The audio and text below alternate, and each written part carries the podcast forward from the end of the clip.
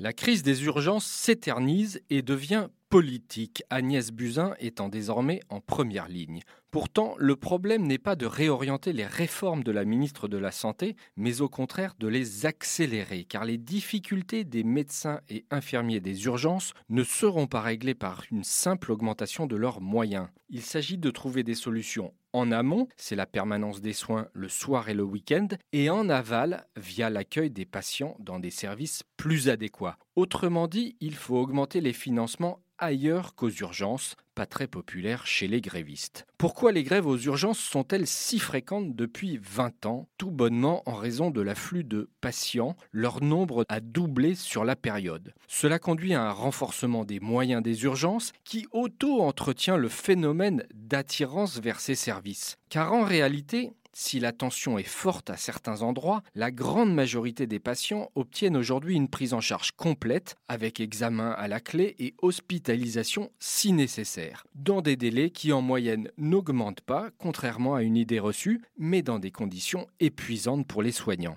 Comment sortir de cette spirale? Beaucoup a été dit sur la nécessité de proposer des accueils alternatifs, comme les maisons médicales de garde qui seraient adossées aux services d'urgence. On parle moins souvent de l'aval qui est pourtant encore plus incontournable. À côté des services hospitaliers de plus en plus spécialisés dans les grands établissements, il faut accélérer la mise en place des hôpitaux de proximité avec des services de médecine, de gériatrie aiguë et de soins de suite et de réadaptation, services qui seraient mieux à même d'accueillir des personnes âgées souffrant de plusieurs pathologies et qui seraient mieux à même de désengorger les urgences.